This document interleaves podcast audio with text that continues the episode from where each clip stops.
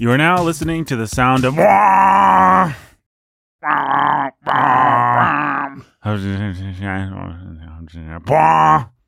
That's basically the whole soundtrack of Tenet. It's almost the dialogue track of Tenet. That, that's what I mean. Like, if we just did a podcast where you literally couldn't understand what we were saying, but you heard a bunch of ambient sounds and baws, it would be a lot like you were hearing Tenet or any Christopher Nolan movie. or any Christopher Nolan movie. But I would say Tenet was particularly egregious in the sound design. It was. I department. I gave it the benefit of the doubt of of assuming that the theater I was at didn't have good enough sound or didn't have it adjusted correctly for me to hear the dialogue track over the music track. But it same for you, right? Yeah, it was the exact same way. And I gave it the benefit of a doubt, like maybe I'm losing my hearing. I mean, actually, that's what I sat there thinking. I haven't seen a movie for a while, you know, over COVID and all that. This is my first time back in the theater. Maybe I've just like lost the ability to hear dialogue as it's mixed in movie theaters. Yeah. It was nice to find out that that was not the case. I just simply never possessed the ability to hear dialogue as it's mixed for Christopher Nolan movies Yeah. because the world has been complaining about this. I've seen articles and think pieces about it. good. Good. Nolan says that I I don't design my movies to be played on crappy sound systems. Like I design them to be played on the best sound systems. And you know, would you would you want anything less? Yes, I think I would. I I would love to be able to hear the dialogue. Although in this movie, honestly, I I didn't feel that it mattered. Well, and okay, that would also be Christopher Nolan's argument: is we're telling a, sto- a visual story. Now, I wish that he was better at telling visual stories. Uh, yeah. This is going to be a this is going to be a snobby one, folks, and Jake's not here to mitigate it with his I'm here, Nathan. his populism. Yes, the least snobby cinephile. Oh, good. hey, I should introduce what we're doing. This is uh, you're listening to Sanity at the Movies. I never actually finished saying that. My name is Nathan, your humble and obedient host. That's Ben. Hello. He has joined me today to talk about Christopher Nolan's film Tenet. Tenet. I just said it backwards, or did I say it forwards? I don't know. Kind of blows your mind. It it does. And we are recording this right now in what's our present, but you are listening to it in our past, Whoa. which for us is the future. it didn't even make sense. we already recorded this, but you're listening to it right now. ah. We could be dead. Does Nathan? Does this reversing the flow of time mean this never happened? That's a line from the trailer for Tenet, folks. I, that doesn't even make sense. Well, I'll tell you what does make sense, Ben. It's that? giving people our patented Patron Choice Award of Awesomeness. I'd like to do this before Oh, going on. Now, as you know, during the Patron Choice Award of Awesomeness segment of the show, I pick out one patron from the group of people that give the appropriate amount, and we say how awesome they are. So today, let's talk about Seth. Seth. Seth is awesome. Yeah, he is. If you were going to compare Seth to one person in Tenet, who would you compare him to? What's his name? The main character's best friend. Uh, Tenet, or yeah, Tenet. no, his name's not Tenet. Bob Tennant. I just lost his name. Neil. Ne- Neil. uh, yeah, like Neil is the man. Neil is the foppish British guy played by Robert Pattinson. Robert Pattinson. Who's going to be the new the Batman? mm-hmm. In fact, we'll probably just call him the Batman in this review. Yeah, yeah, yeah. No, he's great. He's really good. Oh man, loads of fun. I, I would say, well, okay. Well, how how we, we should actually do a part of this podcast that doesn't contain spoilers.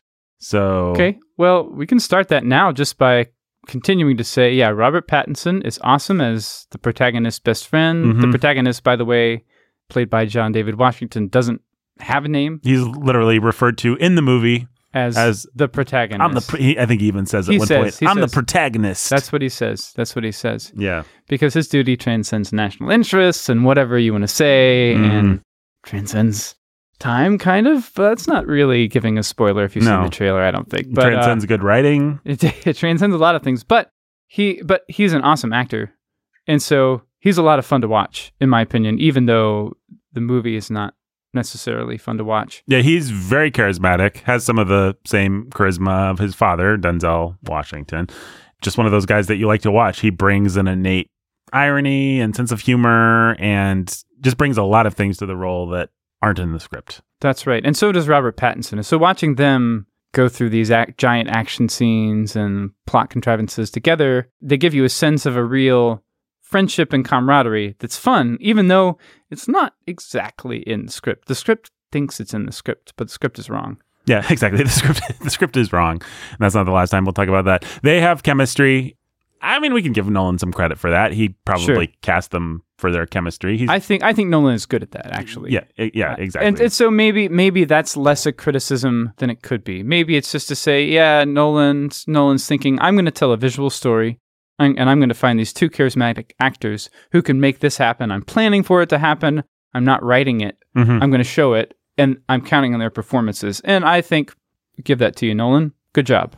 So in old Nolan movies, like say for example, the most egregious ex- the, the most egregious example of what I'm talking about is Batman Begins. In an old Nolan movie, he still wouldn't be able to show you it. You wouldn't be able to write the right scenes, but he Mhm. would at least tell you it. Like the characters would say, "We are best friends." Batman Begins is full of some of the most horrible dialogue short of a George Lucas prequel. Yeah. Where, where characters just spell out their motivation. I can't think of any examples. It's been years since I've watched Batman Begins, yeah, but, the whole movie feels that way. the whole movie is just people saying, well, the famous line that I like to make fun of is, it's what we do The that defines us. stuff like that is repeated constantly throughout Batman Begins because Nolan, that's his way of like, I have a theme. I mean, it's also the fault of his scriptwriter, who's written, helped write a lot of superhero movies here and there, David Goyer. David Goyer is a good constructionist and a very bad writer. That's right. David Goyer was not involved in uh, Tenet, I don't think. No, and neither was Jonathan Nolan, who's been involved in the writing of most of Christopher Nolan's movies, his I- brother. I think Jonathan Nolan probably adds some of the actual wit that you might, like Dark Knight, for instance, The has, Joker has kind of. more wit than Batman Begins. Yeah, we have a character that feels a little bit like Heath Ledger's Joker in this movie, and Mm, the writing is so much lamer than yeah. like at least you could tell they were trying and did a few drafts on the Heath Ledger character in Dark Knight, but this is nowhere close to that. But we should step back and maybe give our we're not gonna be able to have this conversation without spoilers, so maybe let's just give our general thoughts before. So my general thoughts is that this movie was fine in terms of like I was engaged enough while I was watching it. It was nice to be in a theater watching a movie yeah. with my wife and, and my mom actually came too. Yeah. So it was fun. I had more fun though with the 30 second trailer for the trailer of Dune that played before Tenet. So I wasn't like actively annoyed or hating the movie as it went. When I thought about it afterwards, I really didn't like it at all. And I knew I wasn't loving it, but I, I, I don't want to overstate my case. I don't want to say I sat there loathing it because I didn't. I'm going to have some hard words for this movie, but I, the best I can give it is that It's a It- decent time at the movies. it passed pleasantly yeah. enough, I guess. Uh, yeah, okay. I feel mostly the same. One reason it's fun to watch Christopher Nolan movies, even though I really I find the more Hollywood goes on, the less I like Christopher Nolan movies, even ones that I once enjoyed Yeah, or same thought here. or thought like, man, that's that's a good movie. Now I really I don't know that there might be one of his movies I think, yeah, that is a good movie. I've I've seen everything except Interstellar. Funnily enough, it's funny because I like sci-fi. I don't know why I haven't watched Interstellar. Maybe because it's long and it's a Christopher Nolan movie. Yeah, and I've seen everything but Dunkirk. Have you seen enough. Following? No, It's black I and white. actually See, that haven't I've actually seen. Yeah, Anyway, so I've seen a lot of Christopher Nolan. I mean, I've been basically a fan for a while, and you I, saw Memento around the time it came out, and I think so. I mean, I saw it. I can't remember if I saw it in the theater or on video. I feel like deep video, but but you've been aware of him yeah, through the course yeah, of his yeah, career. Yep, yep. I read I read like articles in Film Quarterly about Mhm. Memento, or one article.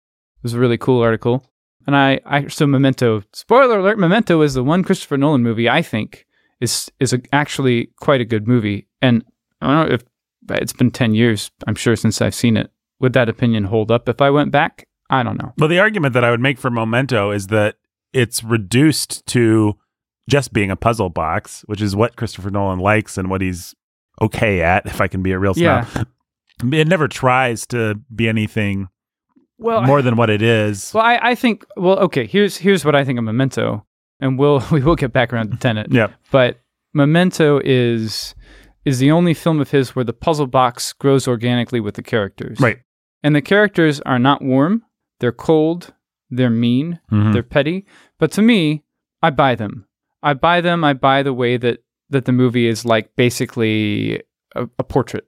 of one dude Right. and his self deception. Well, it's telling us very small, contained story, and the character grows organically out of what the puzzle is, and or That's the puzzle right. grows organically out, out of what the character That's is. right. I'm not sure wh- That's which right. came first, the chicken or the egg. Yeah, eh, yeah. But in all other Nolan movies, it's like, The puzzle eats the characters. yeah.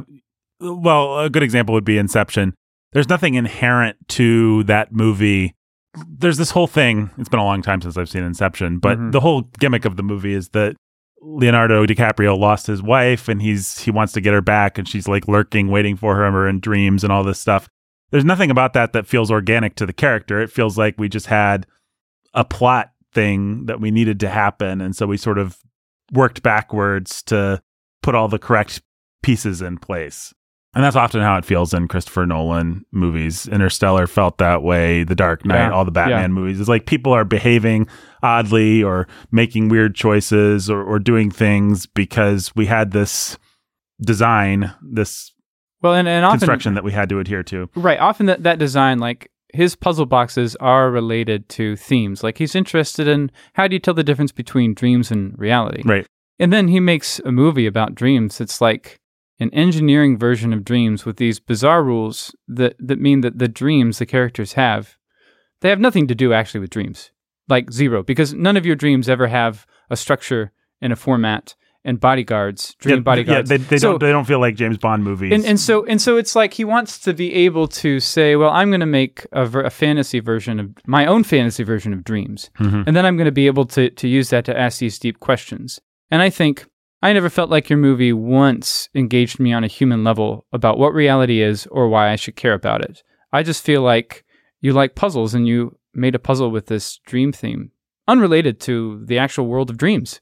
it's interesting that you haven't seen Interstellar. I think you'd agree with me if you had. Interstellar is the most egregious example of that, where there's things that he's building th- to thematically that require the characters to actually betray themselves and to act in ways that are offensively different than they've been set up. There's directions that, well, I'll just say it. Spoiler alert for a movie that's 10 years old now. Uh, wow, ten years old, or, or whatever it is. man. M- McConaughey abandoning his daughter at the end of that movie is offensive. It doesn't make any sense. It works for this larger thematic thing that Nolan's building, but what it doesn't do is take into account human nature or how McConaughey's character would actually behave or how us as an audience, we as an audience would want McConaughey's character to behave. There's, there's just a lot of things like that in Christopher Nolan. Oftentimes his movies will seem like they make more sense than they actually do. I mean, you can famously find all the people tearing the plots apart on the internet of Dark Mhm, Knight and Dark mhm. Knight Rises and stuff like that. It's like people say Nolan movies reward multiple viewings. I, I think that they punish multiple viewings. I totally agree. It's like the first time you can kind of just enjoy it and be swept along by the thudding soundtrack and the spectacle of it all. But Well, he, I mean, he has. Uh, uh, let's see, he has some chutzpah. How do you say that? chutzpah, chutzpah, chutzpah? Yeah, I think. He has some chutz- chutzpah as a fil- as a filmmaker because he's gonna like go for something giant. hmm He's gonna go for an insane amount of storytelling in two hours or three hours, Right. and and he's going to go like super large scale. He's gonna push it.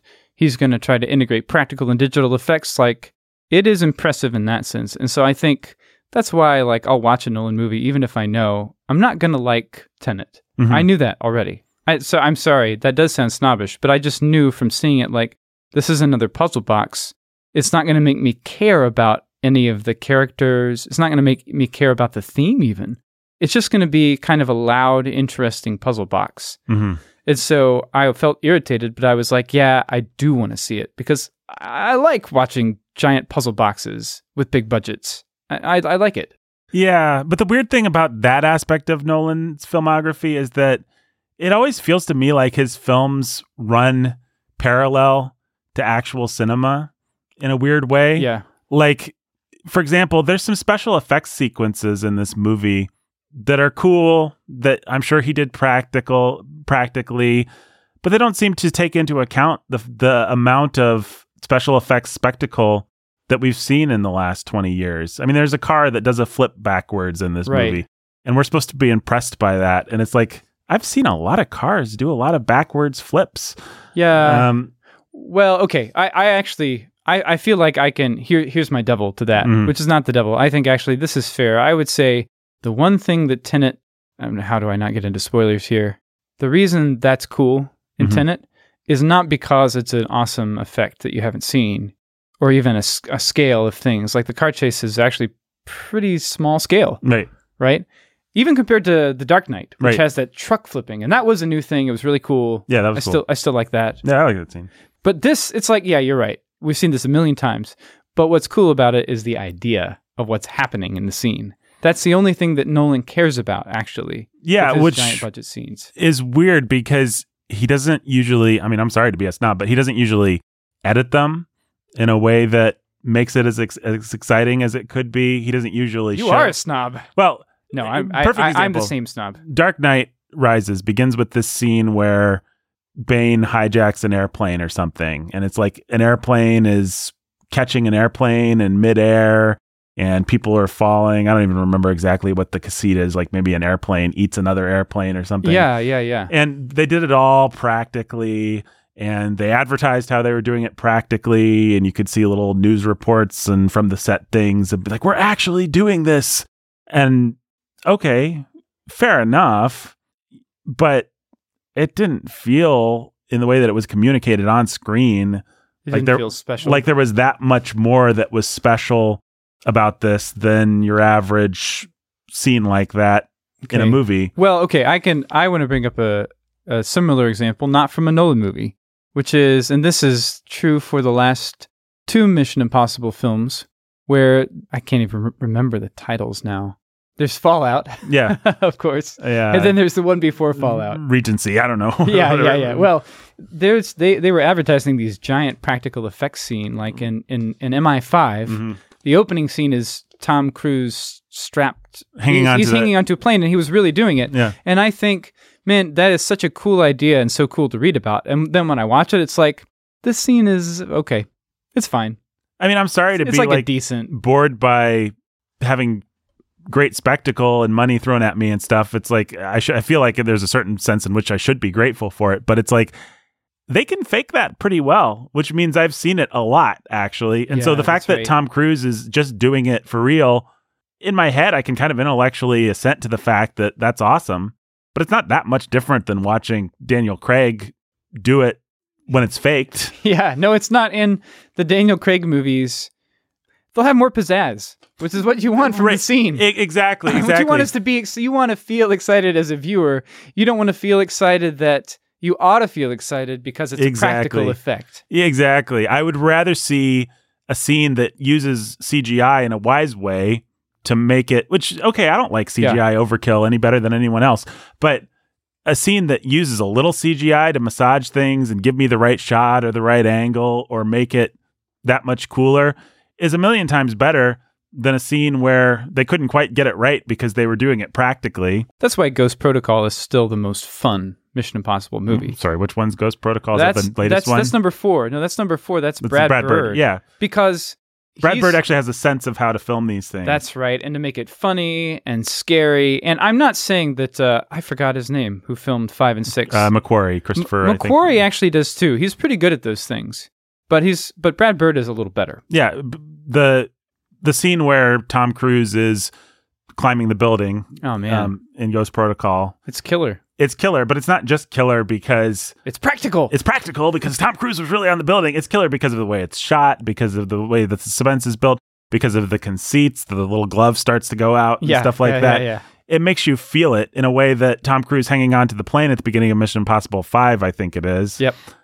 Eh, You don't really feel it. you just don't feel it because they only had certain shots that they could get of. Uh, there's another sequence like that in the sixth mission. There's been six Mission Impossible yeah, there's been now, six now. where Tom Cruise did a real aerial jump from way up high, and it's really cool to know that Tom Cruise is doing it. Yeah, But in that case, they actually fixed enough of it with CGI that even It- though you know it, intellectually it's not a CGI scene, it really feels like a CGI it really scene. does. It feels more like it than that. I, I brought long, long ago in Galaxy Far Away on Sanity at the movies. I brought up the Iron Man three hmm plane jumping scene where he rescues people from an exploding plane. Yeah, which is a cool air. scene. Uh, That's CGI, right? Or is it? Is Well, that practical? Iron Man is CGI, but the people that are falling are actually I couldn't remember. I got this parachutes. wrong when I brought it up then too. So But that's a good example of integrating CGI and practical. because it feels real, right, exactly.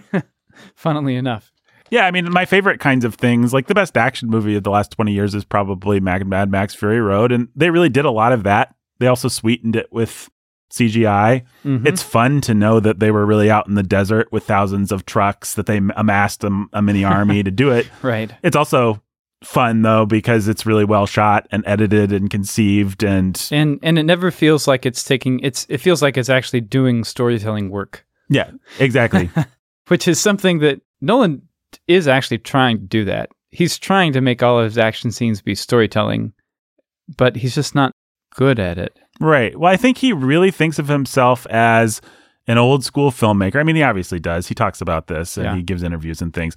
He wants to go back to the era of the spectacle movies, you know, the roadshow movies. Oh, we filmed Ben Hur and we really staged a real chariot race and the guy actually fell under the wheels and gra- and held on and we got that, you know, it's like some of that showmanship is what he wants to bring back and he wants to get away from we had Robert Downey Jr. standing on a green screen and then we animated it all later. And I have some respect for that, but you still have to tell a story and you still have to conceive of a a good scene. Uh, probably, I think the most successful Christopher Nolan action scene is that truck chase in The Dark Knight. And if you actually break that scene down into its component parts, it's pretty badly edited. It's Mhm. pretty hard to tell what the geography is Yeah. and it's got that truck flip and a couple things, Yep. but there's not actually that much that's good Right. about that scene. What's good about that scene is that there's high stakes and Mhm. it's a really exciting, cool part of the movie. And Harvey Dent's in the back of the truck and Batman's protecting him from the Joker, who's been built up as a real menace. And then it ends with some real emotional push and pull between these two characters with the Joker saying, I want you to do it. And Batman's not able to do it, which has real emotional stakes and real character stakes in a way Yeah. that something like almost all the other Nolan action scenes. Well, I still remember. I think on like probably the fifth viewing of The Dark Knight, Mm-hmm. because I definitely saw it too many times. And it, it, it I, I mean, I probably saw it all the way through three times, and and I think after the third time, it was like, man, this is enough of this movie. Like Mhm. that's enough. So I remember f- figuring out. No, this this might even have been like watching that truck chase scene on YouTube. Right. I finally figured out that that guy in one of the trucks in the scene who's like a SWAT guy, but he has on his helmet and the camera focuses on him. And it's like, wait, who is this guy? I finally figured out that that's Commissioner Gordon. Yeah. He takes off the helmet at the end. And for some reason, I never put that together. And I think, yeah, I'm dense sometimes, but also that's Nolan's fault. Yeah, no, it really is. Like, how in the world could I not put that together? It's so obvious. Well, it's your job as a storyteller to help even a dense person like me figure out that this guy, this conspicuous person with with a helmet on who never says anything, is the guy who takes the helmet off. And oh, surprise! It's Commissioner Gordon is alive. You know, in in the in the big reveal. Yes, which means you have to set up that character. You have to do it just subtly enough that people don't say, "Oh, hey, it's Commissioner Gordon," but also draw enough attention to him. There's ways that Yeah. cinema has developed to do these things. Um, also, if you just watch that scene, folks, you'll and you actually pay attention to it. Hard to figure out why certain cars flip at certain times and what's happening. Like for somebody Yeah. that loves that kind of spectacle and advertises his movies based on that kind of spectacle, Christopher Nolan's just not very good at it, or his sense of it is different than mine is, at least. Like he wants to do these bizarre cutaways and not just he. I will admit he's gotten a lot better at it over the years. Dark or Batman Begins was egregious. Those are some of the worst action scenes in a ah. major tentpole film Well, I've it- ever seen. Yeah, they are, but his idea of them is that they're good because he has a good idea of them. Well, of course, you're going to edit really fast because Batman is fast and furious and no one can tell what's going on. And so I should edit this in a way such that you feel like Batman is beating you up. Yeah, but as you can't tell what's going on. As you've often pointed out when I've gone on the attack against the legacy, no pun intended, of those Bourne Ah. movies, you've said, well, Nathan Greengrass, the guy that directed the Bourne sequels, he actually knows how to do that. He knows how to cut together he knows how to throw a bunch of footage in a blender, pull out the tiny little pieces, That's right. and then put them together in a way that has coherence and sense and excitement to it. That's right. And you're absolutely right. What what I don't like about what the Bourne movies did is everybody that thought Ugh. that they could then do the same thing. Action in a blender, and most most people cannot do that. And most, and I'd even say most of the time, it's better that you don't. Like, Yeah, well, it's an easy thing. To, it's a thing that people are tempted to do, I think, because, or they were in a certain era. It seems like we've thankfully gotten away from it, but uh, they were tempted because I think you can make an actor look like they know how to do action without having to have them train quite as much. And Yeah. You can take some Joe Schmo guy who's not an action star and in the editing room with sound effects mostly is how those scenes work actually make it seem like he's beating up three or four guards Right. but he didn't actually have to learn the choreography very well but it's like no it's fun it was fun to know that fred and ginger could really dance it was fun to know that jackie chan could really kick and jump and Yeah. if matt damon wants to be an action star then he needs to learn how to do it right. and I'm all for, you know, if Christian Bale doesn't want to be an action star, that's fine.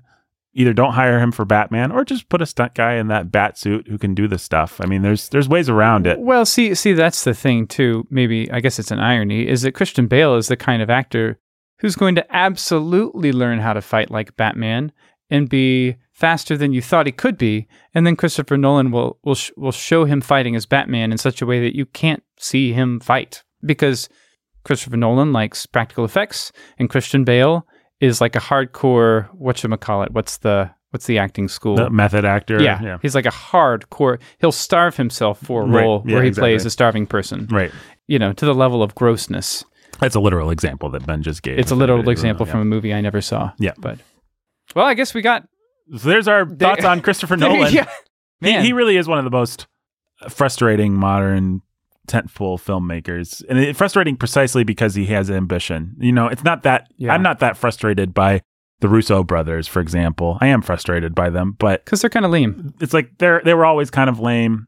They do their job.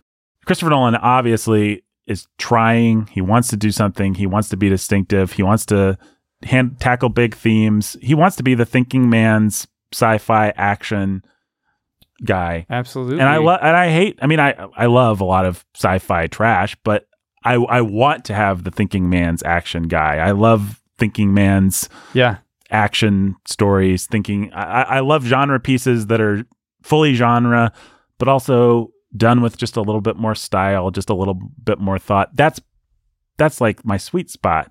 And so it's frustrating that that's Christopher Nolan's sweet spot, but he's so bad at it. I mean, honestly. yeah, yeah. Well, I I think here I can bring this back around to Tenet by Yes. just saying everything we've said about his love of puzzle boxes. And an- another way another way to put this is Christopher Nolan will give you if he's going to give you human drama, what he'll do is he'll give you a very thematic movie hmm that's about deep human things. Right.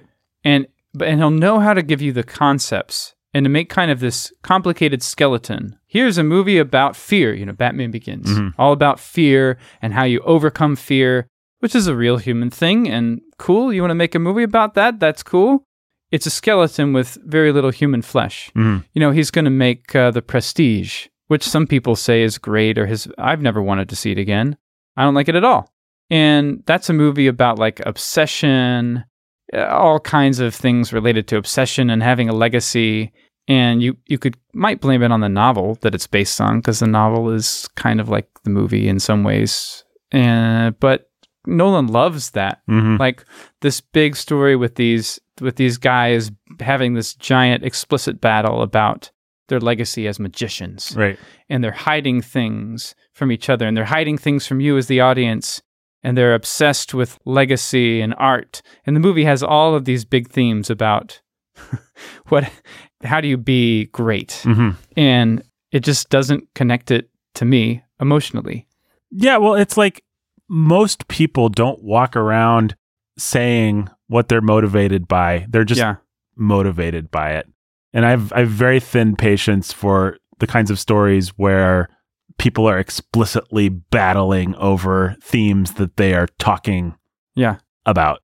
The reason The Dark Knight kind of works is because with a character as arch and over the top as the Joker, you have an excuse for the people to just explicitly talk about the thematic material of the movie. You know, the Joker can say, "I took Gotham's White Knight and I Yeah.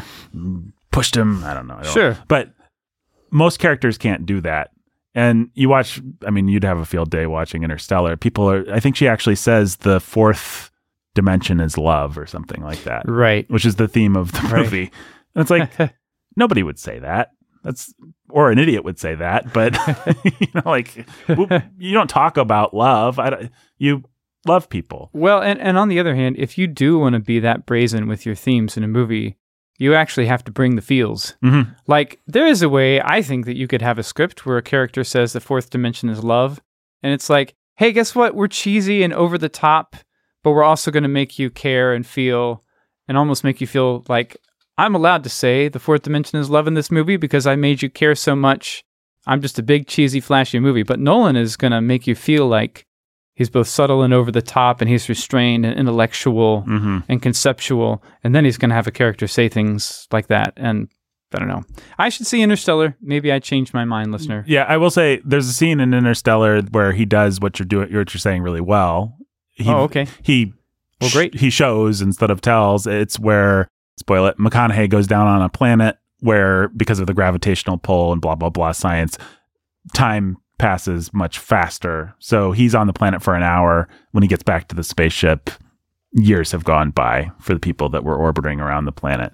He gets back. The guy that was waiting for him is now an old man, and he turns on videos of transmissions from his daughter and watches her grow up from a little girl to an adult and sees all these, you know, years worth of transmissions and just sobs. And it's a really powerful scene. Wow. But you're going to combine that with, you know, then Anne Hathaway's going to come in and give a big speech about how the fourth dimension is love. and it's like, you had it. You had it over here. You didn't have to tell me about it. You already. So there's some good things in an Interstellar. I'd say there, there's always some good things. To give Nolan credit, there's Yep. there's almost always good things in his movies. There's always always little scenes and snatches of dialogue or thematic material. But does Tenet have good things like that? I mean, I we so we brought up yeah, the yeah, friendship. we're supposed to be talking about Tenet here. Yeah, we, we we brought up the friendship between the two leads, and that I think is the one part that made me feel anything. Yeah, Tenet. I would say Tenet is probably Christopher Nolan's worst. Uh, Hmm. Just to give the quick non-spoiler review before we go into spoilers. Worse than here. Inception. See, I don't know. I feel like I'd watch Tenet before I watched Inception again. Well, here's what Inception had. Inception had a clearly devised and explained puzzle box. You knew where you were in the story of Inception. You knew what they were trying to do. They explained this is what what did they call it when they got out of dreams jumping or whatever. They, Like they said they they explained like basically that whole movie was just Thomas Hardy and people walking around explaining what the rules of Inception were. That in and of itself, I would say, as lame as it is, and it is lame, has a lot more intrinsic interest than this movie, which oftentimes bypasses the rules or is subtle about the rules or just doesn't care that much about the rules or takes a long time to get to the rules. Inception was all rules, and at least the rules hmm. were vaguely kind of entertaining yeah, to yeah. learn. Yeah, they were. This movie shuffles past the rules quickly at the beginning. Ah, here's the rules. And then gets to the rules at the end again, but there's a long stretch where you just don't really know the there's just a the first two thirds of this movie are pretty boring, I would say. There's a lot of crime drama stuff happening, but And- it's so generic. It's really generic and there's nothing that particularly brings it to life. I mean, you, people have compared this to a James Bond movie. At least a James Bond movie would have bad puns and colorful characters and there's a lot of Oh, things that a bad James Bond movie, you know, the worst of the Roger Moore era would do effortlessly better than this movie in terms of capturing your interest. It would have That's ac- right. actual jokes. Maybe they'd be bad, but they'd be there. It would have characters that were colorful. It would have It would push its villain uh, over the top in the right way. yeah, this movie pushes them over the top in a bad way. Well, this this villain is simply Kenneth Branagh being asked to chew the scenery harder and harder, which Kenneth Branagh will do for you, but that doesn't mean he's going to make a compelling character. yeah, he's also he's just written to be unpleasant, And unpleasant and generic. generically That's all get unpleasant. You know, like the Joker, obviously not a pleasant character, but a fun character for the audience to spend time with, actually. Like a, a scary character, a unpleasant character, but someone who has some wit and some style and some intrinsic interest. You want to watch him. You want to watch those scenes with him. Yeah. Kenneth Branagh brings none of that. It's not Branagh's fault. I think it's the script's no, fault. No, it's the script's fault. Um, Branagh's capable of doing a lot, but Yeah. this character is just written as an unpleasant, abusive to women thug. And it's just no fun to spend time with him. It's not entertaining. You know, that's why I keep thinking about James Bond bad, bad guys. They're they're they're equally reprehensible characters, but they're fun. They have hooks for hands and yeah, yeah, yeah, yeah. plans of world domination and stuff like that. yeah. Like Metal teeth. yeah, metal teeth. Like this this guy's just it's not fun. There's a real dearth of fun in this movie, I would say, for for the subject matter. It takes itself awfully seriously. Yeah. And I know that that's what Christopher Nolan always does, but Well, he, he really thinks he's going to emotionally connect with us through the story of the evil villain's poor battered wife right. Chose the wrong husband and now they you know spoilers they have a son and she wants she wishes she could take the son and run but he's she's under his thumb. And you know the main character is very sympathetic for her and she's like kind of the love interest that he doesn't really have hmm because she's not really a love interest but she like almost is or kind of is but not really. Yeah. I she's mean, just she's just sympathetic but honestly as a character she's very unsympathetic and she's no fun to spend time with and i don't want to watch a plot about her yeah, she's just portrayed as cold. I mean, there's there's any number of easy ways they could have made it work. She could have been Yep. warm and lovable, and then Kenneth Branagh wouldn't have had. He could have been half the thug, and you would have hated him twice as much because right he would actually be threatening somebody that we liked. No, instead she just feels like she wishes she could be a proper feminist or something like that. Or like eh, I don't know. When I watched the movie I felt like Nolan wishes she could be a proper feminist, but instead she's stuck being a damsel in distress that you don't care about. Well, and I think that that's what kind of offended me about how brutal and nasty they made Branagh's character. It felt like they did that precisely because they couldn't just make her vulnerable. Hmm. Be, you know, if we're writing the script 50 years ago, the woman, because she's the woman, is obviously going to be very vulnerable. And so the villain hardly has to do anything at all to be a real Mm. threat. But she's going to be icy and competent and self possessed. Self-possessed. She's going to be all these things. She's going to be cold and diffident. And, calculating. And, and so then we have to amp up Branagh's cruelty to, Yeah. to levels that just aren't fun to No. watch. No, and this movie had, well, it felt pretty mean at a Yeah. lot of points. Yeah, it really did. And actually, I always feel bad for bad guy. I remember there's a short story by the author H.L. Hartley where a character, a, a villain, comes alive and accuses his author, shows up on his author's doorstep wanting to murder him. And the conceit of the story is that the villain is just angry with the author because he's like, "You never gave me a good attribute. You never gave me any dimensionality. You just you just took everything that you hated and you poured it into me, and that was so lazy. and I'm here to make you pay for it. And I sort of actually feel the same sympathy for a villain like this. Like at the end, the Brent. All right, we're getting into spoilers now. So spoiler alert. All right. At the end, Branagh is really coldly dispatched, and it's like you just wrote this guy in a way that by, by his angry, vengeful wife. yeah. And, and and it's like you needed to have her you wanted to have a moment where she coldly dispatched him. You didn't want the audience to feel any sympathy for him. And so you just sort of backfilled it so that he was bad enough that we could feel okay about that. And that's disingenuous and it's lazy. It's actually not as interesting. If she has to kill this guy for plot reasons that we feel even a shred of sympathy for, I think that that might make it a more interesting movie that goes deeper into How Nolan's he- themes. or how humans actually work. I I liked her even less when she killed her husband because I thought you're just a nasty, vengeful person. You're Well, just, you're- also- you're, you're, just petty and dumb, even if She's know- horribly petty given the rules of this movie because she is willing to put not just her friends at risk, but the entire existence of the world, past and present, guess- at risk, so she can not not so that she can get her revenge, but so mm-hmm. that he'll know she's getting her revenge. That's right. That's right. It's just it's just to prove herself. It's like self actualization. It's like standing up to abuse. It's a really stupid, tacked on, like old school feminist kind of a theme, right? Like second wave, first yeah, wave. Yeah, don't know. it's it's really bad. I mean, it's just stupid. self actualization through violence is a, a nebula, a, an issue that I'm not sure how I feel about in movies at all. But it's a hoary old cliche that young men should be self-actualized through violence in movies, and I have some sympathy for that. But movies where women are self because men have to fight. yeah, exactly. And so, story where Nicolas Cage grabs the gun to help out Sean Connery finally in The Yeah. Rock or something like that. You know? Okay, fine. yeah, that's okay. But there's something ugly about seeing it with a woman. Yeah, it was ugly. It did make me feel a little bad for the villain. Now that you mention it, I kind of forgotten that I did feel that. But Yeah. Well, Branagh actually is a sympathetic guy, and he brings just with his presence a little bit of extra. Like, oh, this guy really is kind of depressed, and that's why he wants to destroy the whole world and, and himself. which is interesting, you know. I mean, here's an idea, Nolan: write that character. Branagh came ready to play. Give him something to play. Don't just make him a thug. anyway, we're in spoiler territory, so I guess we can talk freely about yeah, this movie now. sure, sure. I mean, I feel like we've we've done a lot of the work already. Well, here's But- here's what I want to say.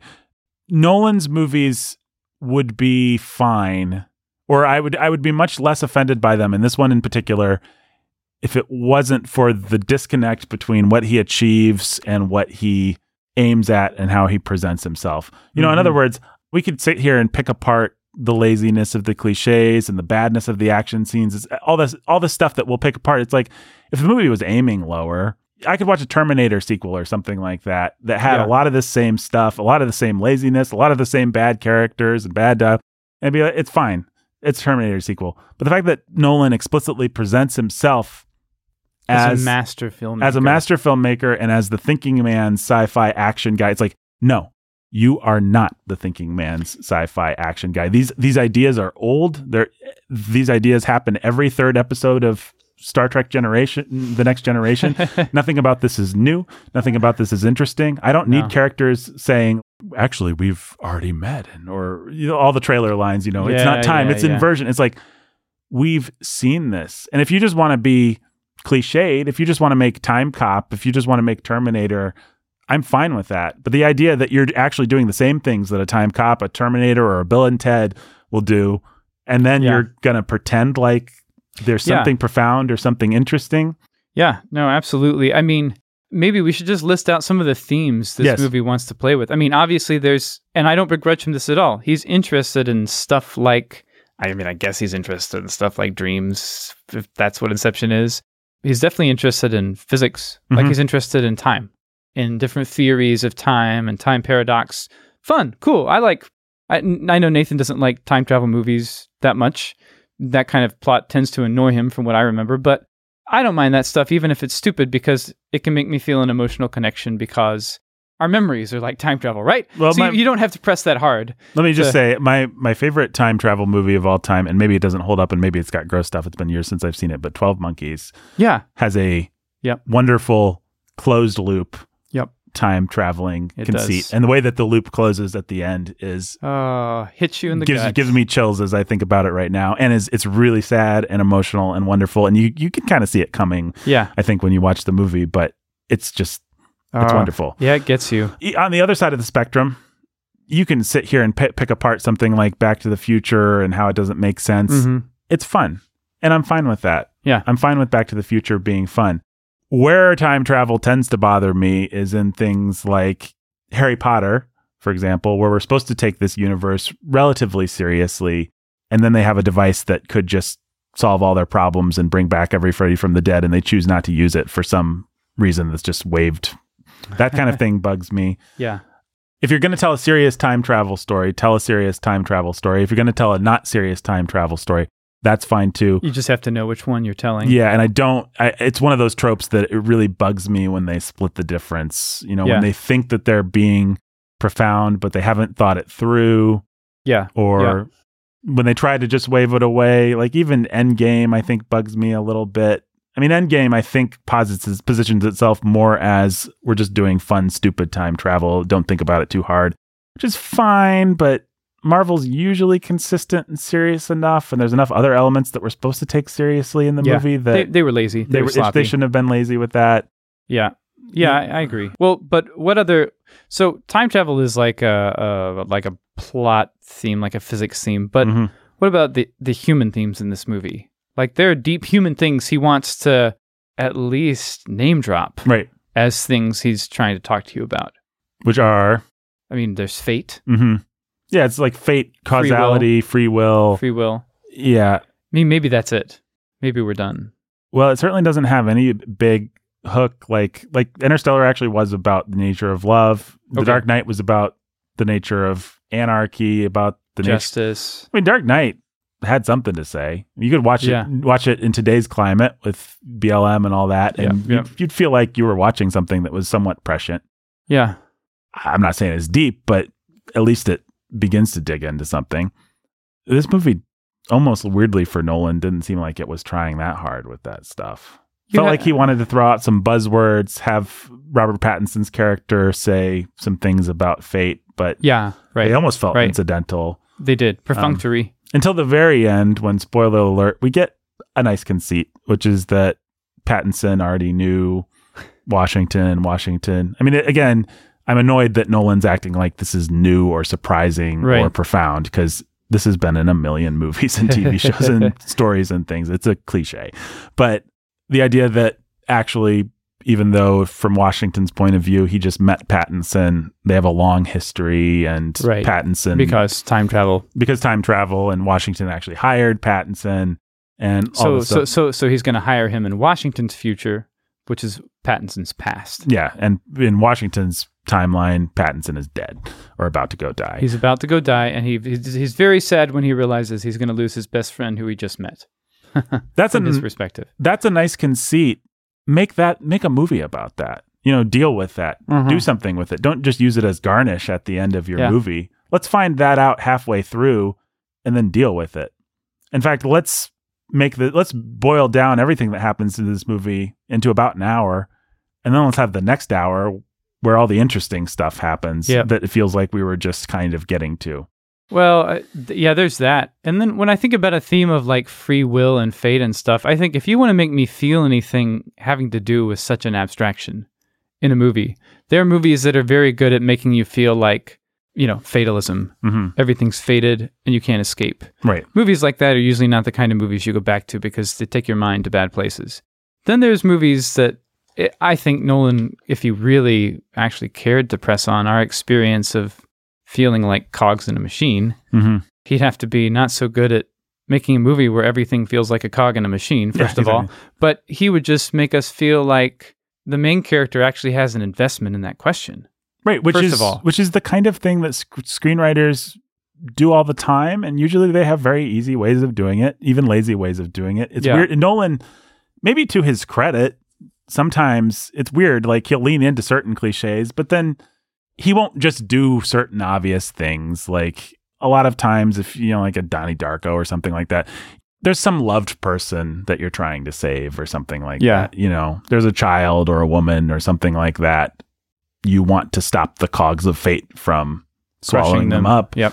And so, okay, Steven Spielberg. Steven Spielberg's never above just doing the thing to make you connect with the material. And so Schindler's List isn't just about the Holocaust, the machines of the Holocaust turning. He's going to show you a little girl in a red dress. And it's really obvious. It's corny even. Oh, there's a little cute girl in a red dress and she's the one that's going to be eaten up by the Holocaust. But it's also but it's powerful. It makes you cry. Like there's there's investment. He knows that it can't just be random things happening to random people. hmm We need a point of connection. Yeah. And Nolan sometimes almost seems diffident or uh, what's the word? It's like he really doesn't want to do that. He if he finds it annoying that he should have to do it. Uh, yeah, he does. It's also like he doesn't know how. It's like Yeah. I'm going to have Sir Michael Caine have a brief scene at lunch. Everyone likes Michael Caine. He's a great actor, and the conceit of this scene is that he's Michael Caine hmm and he's eating things. He's he's he's he's talking while he chews his food, and so his voice is kind of muffled. It's kind of funny, hmm and that's your point of connection. I mean, that that really is it. Like, Well, and you're losing valuable time that you could spend having Robert Pattinson eat a sandwich and be charming and do the exact same thing. yeah, you really are. I mean, th- this movie is weird. One of the places where it's it's not as good as Interstellar or Inter- Inception or the Batman movies is it doesn't give you a first act where the parameters are clear, where the characters are clear, where it's clear who Washington's character is, what his motivations are. we have to spend a long time kind of putting the pieces together for ourselves. And it's like, if they just said, he works for the CIA, he really hates his job, or he really likes his, if they just gave us those boring scenes, we'd feel a lot more of something, I think. Here's Robert Pattinson. He's a guy that he, but instead it's all done cryptically in code with the soundtrack overpowering a lot of the dialogue. Nolan really likes the abstraction of it. Yeah. I think you're right. I think he does like that. I don't even know if I would say that he doesn't like giving you points of contact. I just think he isn't interested. And I think when he tries to do it, one, when he tries to do it, he doesn't know how. But two, more importantly, he's he's just not interested. He likes the abstraction better. Yeah, I mean, I think, and I, I understand that actually. I think his point is, you've seen a million Holocaust movies with a little a girl in a little red dress, you know, with the obvious points of connection. So let's just bypass that. That's boring, actually. Like we don't need to know. y- What the worst scene in a CIA movie is the scene back at the office where we set up who the guy is and what his Yeah. feelings about his job are. That's boring. We've seen it before. We know what it is. Let's just not do that. Let's just skip it. Well, except that one, he's wrong. It's not boring if you do it well. And two, if you're not going to do it, you have to have an equivalent scene doing the same thing in a way that you don't expect. Oh, it's not back at the office this time. I, I learned all this stuff about the character in this scene instead. Oh, you know, they that that was clever. That was a good idea, but you don't get it. Instead, you get a cipher. You get a protagonist who is a cipher, Mhm. and it's almost like it's the point that he's a cipher. Yeah, I mean it is. I mean, I think that's explicit in the screenplay. He's Right. He's like he says, "I'm the protagonist. I'm he he he himself is like the heart of the whole time paradox that is the plot of this movie right." and that's it the you know the buck stops with him it's like he's the ultimate reality in the movie Mhm. by the end of it but in a way that doesn't make you care about that ultimate reality any more than it did when you started It's really hard to connect to a character whose perspective you don't actually have on the material.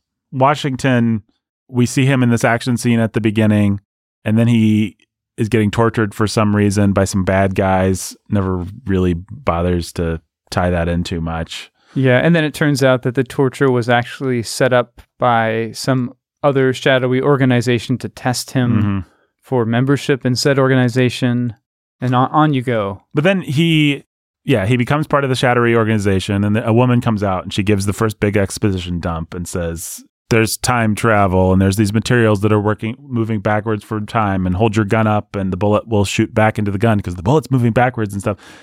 Now, Keanu Reeves in the Matrix, he's going to say, "Whoa," or he won't even say that. He'll say, "Whoa." yeah That at least gives you some perspective on who Neo John Anderson is. Well, actually, John David Washington does that exact same thing. Yeah.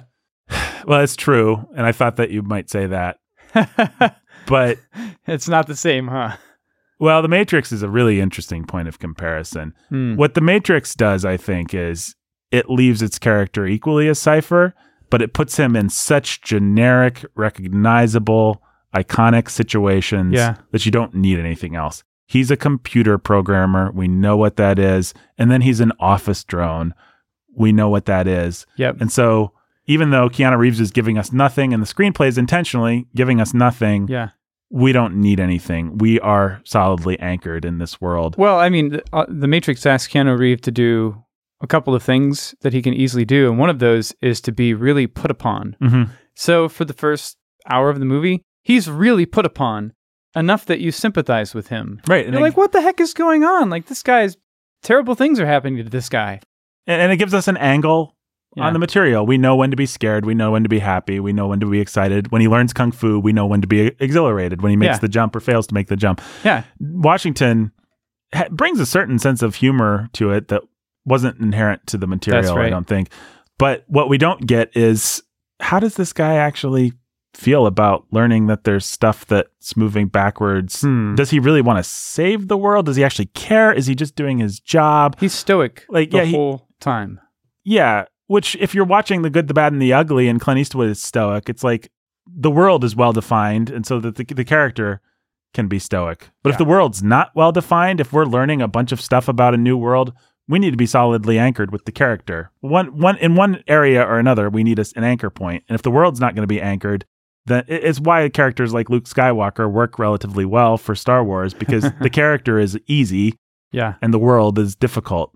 In this case, the world is weird and the character's weird and you can't really find your footing with either one and so you just don't find your footing the closest thing you come to finding your footing is when pattinson shows up because he seems like a cool dude and he seems like a recognizable type you know the slightly gay ironic sarcastic field agent kind of guy that's seen it all sort of guy Yeah. that guy. You know, we've seen that guy in enough movies and stuff.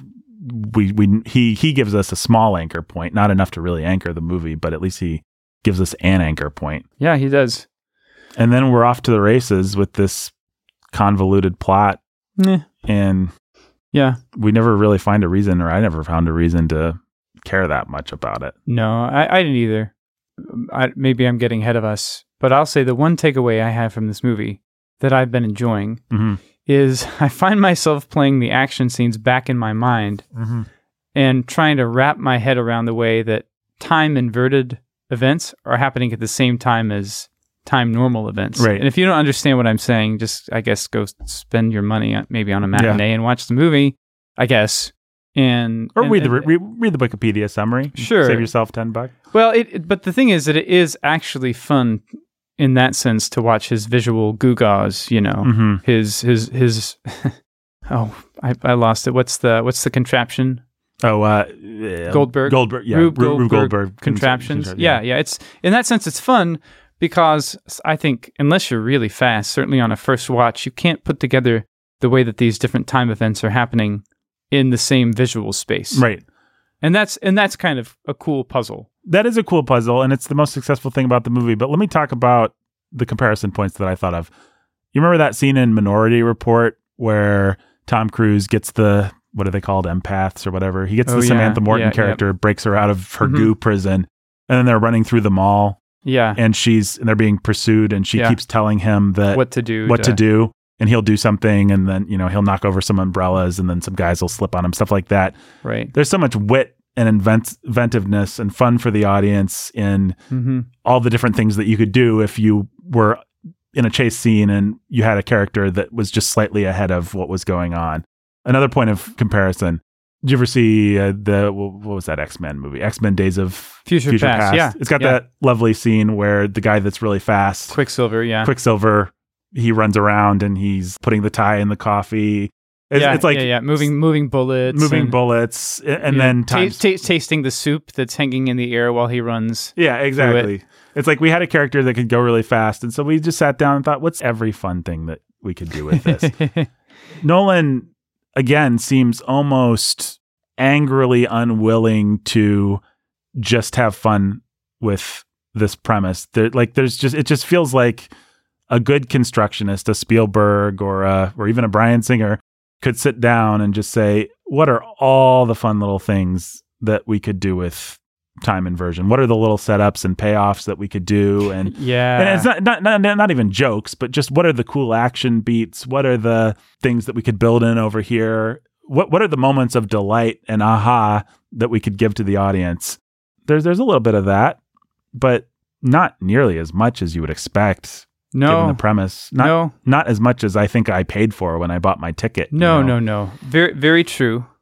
A lot of it feels like a slog, and it is a slog actually.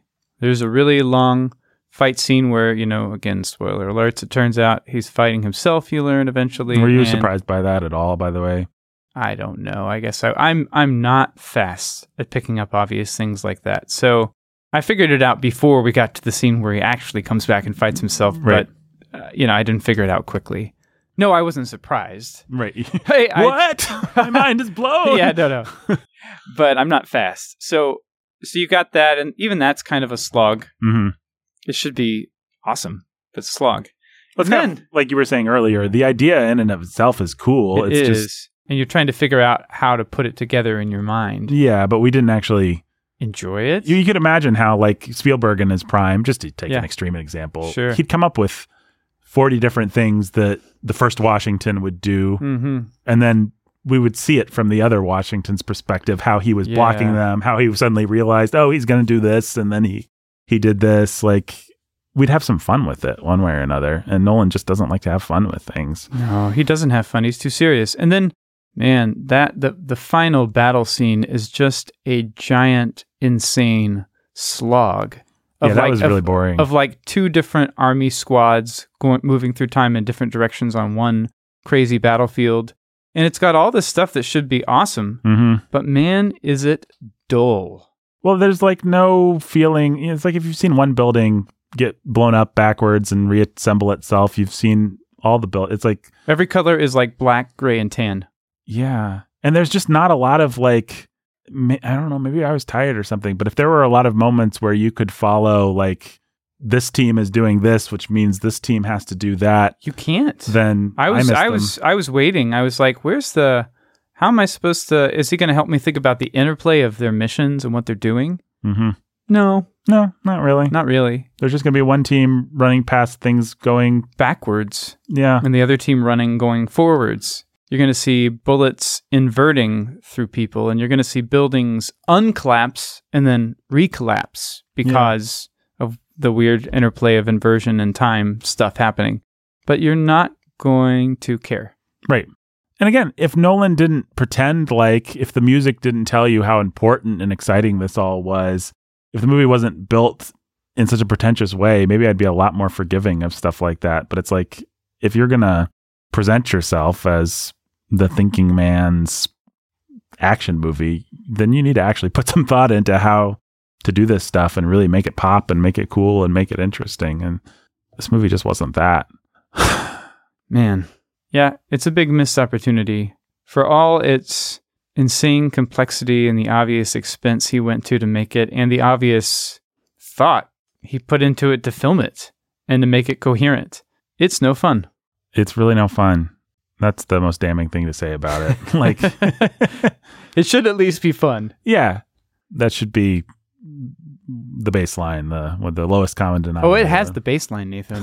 yes, it does. It does. I mean, is there? I'm trying to think of what the else. baseline is the baseline in Nolan's. yeah, the baseline is the baseline. he doesn't need baselines of good characters, a plot that you want to follow. I mean, the other thing I want, I just want to emphasize is all that inversion stuff. The movie takes forever to get to it. We already said this, but I just want, if Hmm. anyone's listening to this, to know whether to go see the movie or not. You are going to sit through a lot of this woman and her abusive husband and Washington trying to navigate it all before you even get to the big inversion Right. things. Yep. And I kept thinking in the movie theater, I was thinking like, well, okay, is it going to be half boring setup, and then the second half we're just going to go backwards through all of this and see how Washington was like manipulating things, everything, which sounds like a cool palindrome conceit for Yeah. a movie to me. Yeah, it does. we don't really get that. We get it's like you were saying about Inception, like it's a movie about dreams, and it turns out that everybody dreams about like Swiss chalets in James Bond movies. Yep. This is kind of the same thing. It's like we can travel backwards and forwards through time, and we're going to use that for a flipping car highway. in a in a in a generic looking highway, generic looking uh, cities, completely nondescript boats and battlefields that don't look like any place or anywhere in particular. Yeah, I mean, at least it should have the over the top quality of like a Matrix battle scene, or it doesn't have to be Matrix, but something to give it some verve and some life beyond. and color. Speaking of which, this movie is not a fan of color. Nolan in general doesn't like color. IMO. no, but- yeah, he. But this movie is egregiously bad. Yeah, I guess you know maybe it's not any worse than Inception. Come to it, but Yeah. it's, I feel like there might have been a little bit more color in Inception. there's a lot of those blue tinted kind of things, which is Uh, just a it gets old. cliche of It's modern. no fun to look at. Again, it's like we're gonna do. We're gonna give you the same thrills that a James Bond movie would. But we're gonna drain all the joy out of them. We're going to these exotic locations, and Yeah. we're having big, wide open shots. And there's a few of them that are cool. I Mhm. don't want to be There are a few. too Yeah. much of a jerk, but a lot of them, it's just like, how can we shoot this and literally drain the color out of it, drain the joy out of Mhm. it, shoot it in a shot that makes it look not that pretty. Yeah, it's pretty awful. As we talk about it, the more I think, yeah, it's it's worse than I gave it credit for. Well, that's Um, why I started by saying in the theater itself, I was just kind of like, eh, this is fine, I guess, because it did not. Ins- to be fair to it, it did not inspire the visceral reaction that you might expect based on all the criticisms that I No. have of it. No, not at all. Nolan's competent and he keeps the movie moving Yeah. and his Well- music for as dumb as it is does keep you on the edge of your seat, I guess. Yeah, yeah, it does. It does. I mean, he has a few tricks and they Yeah. they work, Yeah. but it's not a fun movie to think about. No. It makes me it's it's it's been making me think of other action movies I like that do have verve and life and stuff. But uh, well, I guess I'm not going to see this one again, Nathan. No, I I don't think that. Would you recommend that our listeners see it once? Only kind of. I, I think you'll be bored. I mean, I think I have a hard time imagining people really just falling in love with this movie. Like Inception, oh, not my favorite, but I get it. I understand why people Why people went- like it a went lot. nuts for it. Dark Yeah. Knight, same thing. Interstellar, same thing. Yep. But I have a hard time imagining anyone really just like It's like the least human of his movies. yeah. There's just not a lot to. Well, I he- Latch here's onto. I, I, here's here's here's what I'll say. Here's the best praise I can give it. You'll be bored, but only only the more that you think about it. Mhm, you're right. how's, how's that? Yeah, exactly. You're not going to be too bored just watching it. You'll be like mildly entertained. Yeah, And then the more you think about it, the more boring and life draining it will become. yeah. I, I wish I wish we could do an inversion and take the technical skill of this Nolan and invert him back to Batman Begins to that guy's story sense. I think then we'd have like a Mhm. nice mix of Nolans. Yeah, then you still need a script writer. You still need a script writer. yeah, exactly. So- he hasn't met the script writer yet. oh, but he will. he will. I do just want to emphasize, like I said, it is weird to me how I know I've already said this, but it just kind of boggles my mind. Nolan really acts like these things are special. It's like we've seen exotic locations. Like there's still new James Bond movies coming out. You're you're acting like Yeah. you're capturing something that cinema doesn't really do anymore. Actually, there are practical action scenes being done.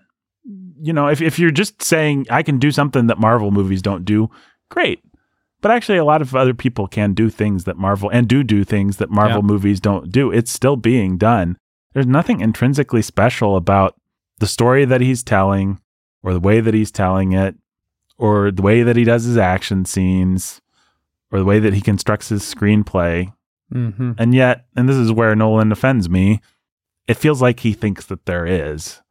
If he just had the humility to say, I'm another dude, you know, I'm I'm another Zack Snyder or something like that. I'm- Yeah, I'm, just yeah, yeah. I mean, I'd much rather watch a Zack Snyder action scene than this guy.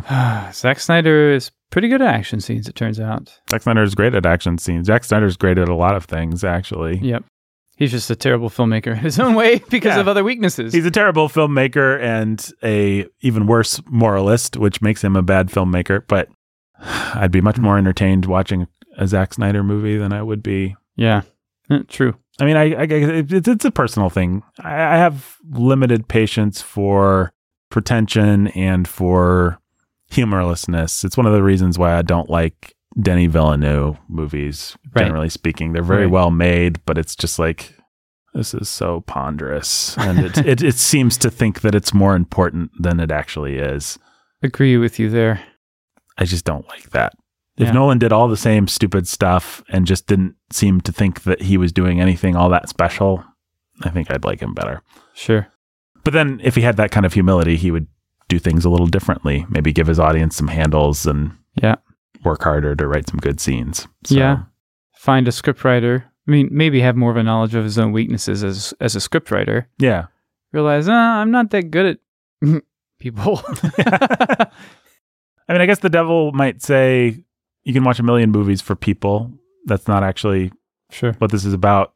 Well, in that case, then Nolan should stop trying to make me care deeply about a battered wife by showing me emotional flashbacks Exactly. and doing the same thing in Inception with Leonardo DiCaprio hmm because he is trying hard to make me connect emotionally with his characters and he's failing.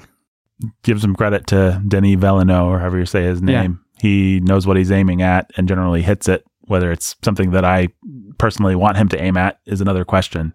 Yeah. But he's Yeah. he's a much better shot than Christopher Nolan. Yeah. Yeah, he is. It is. I guess the only other thing I'll say is that it has a bunch of non-character characters, just like Inception did.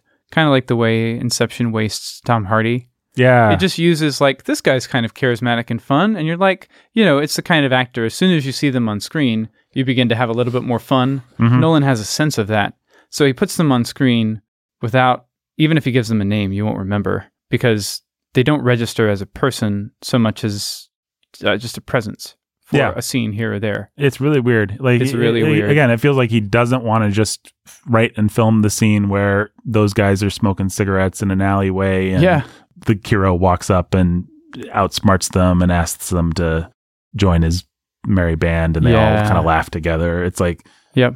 something like that would go a long way towards making you care when all these guys it. are doing their Yeah, stuff. instead it's like, yeah, it looks like there's now a crew of guys helping the main hero. Wait, who are these guys again? Oh well. Oh, there's there's an even bigger crew, and there's some military dude who's in charge of stuff. Wait, how did he get connected? And who? Oh well. I mean, it would literally be like if Indiana Jones was trying to hijack a tank and suddenly a character named Sola was helping him with the tank and we didn't know who that guy was or where he'd come from. right, right. And there was there was some brief line of dialogue about him buried under a thumping bass line that might have explained it, but you don't even by that point you don't even care enough to go back and watch Tenet again so you could hear that line of dialogue. But then to keep the analogy, it, you would still hire John Rhys-Davies and you would still have him be perfectly charming as Sola. It would Yeah. just be like you didn't actually give him, allow him the space to make a character. And That's right. And so the audience would be like, that guy was kind of cool, I guess. Why didn't we Whoever he was. spend time with that guy. yeah. Eh. Oh, well. Oh, well. Thanks, Hollywood. Thanks, Christopher Nolan. Yep. I wonder what Jake would have said if he was here. we could have fun maybe trying to imagine what Jake would have said. Do you think Jake would? Uh, let's speculate because Jake hasn't Okay. seen the movie yet. All right, sure. Will Jake like this movie? No. Yeah, I don't think he'll like it.